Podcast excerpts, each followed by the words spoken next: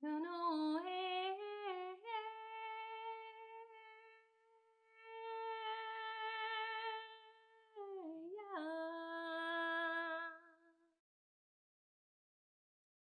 was your conscious day playing detective, taking on the bird's view and these new glasses? And I hope for you that you could observe yourself from a completely different perception.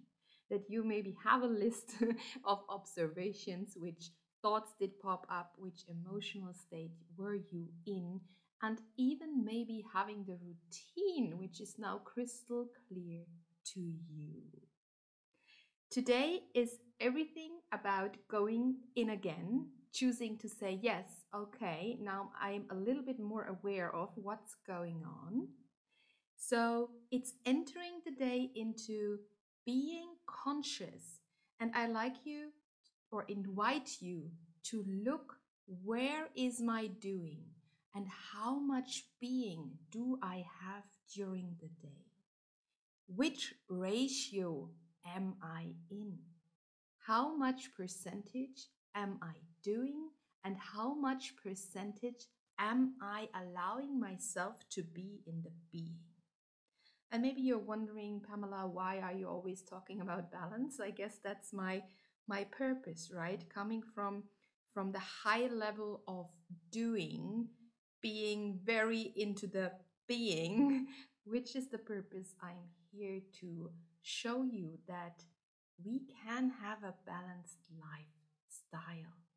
That's okay.